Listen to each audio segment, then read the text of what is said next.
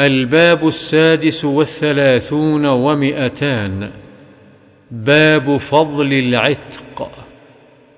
وعن أبي هريرة رضي الله عنه قال قال لي رسول الله صلى الله عليه وسلم من أعتق رقبة مسلمة أعتق الله بكل عضو منه عضوا من النار حتى فرجه بفرجه متفق عليه.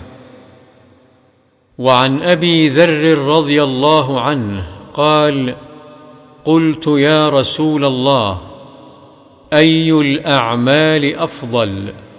قال الإيمان بالله والجهاد في سبيل الله.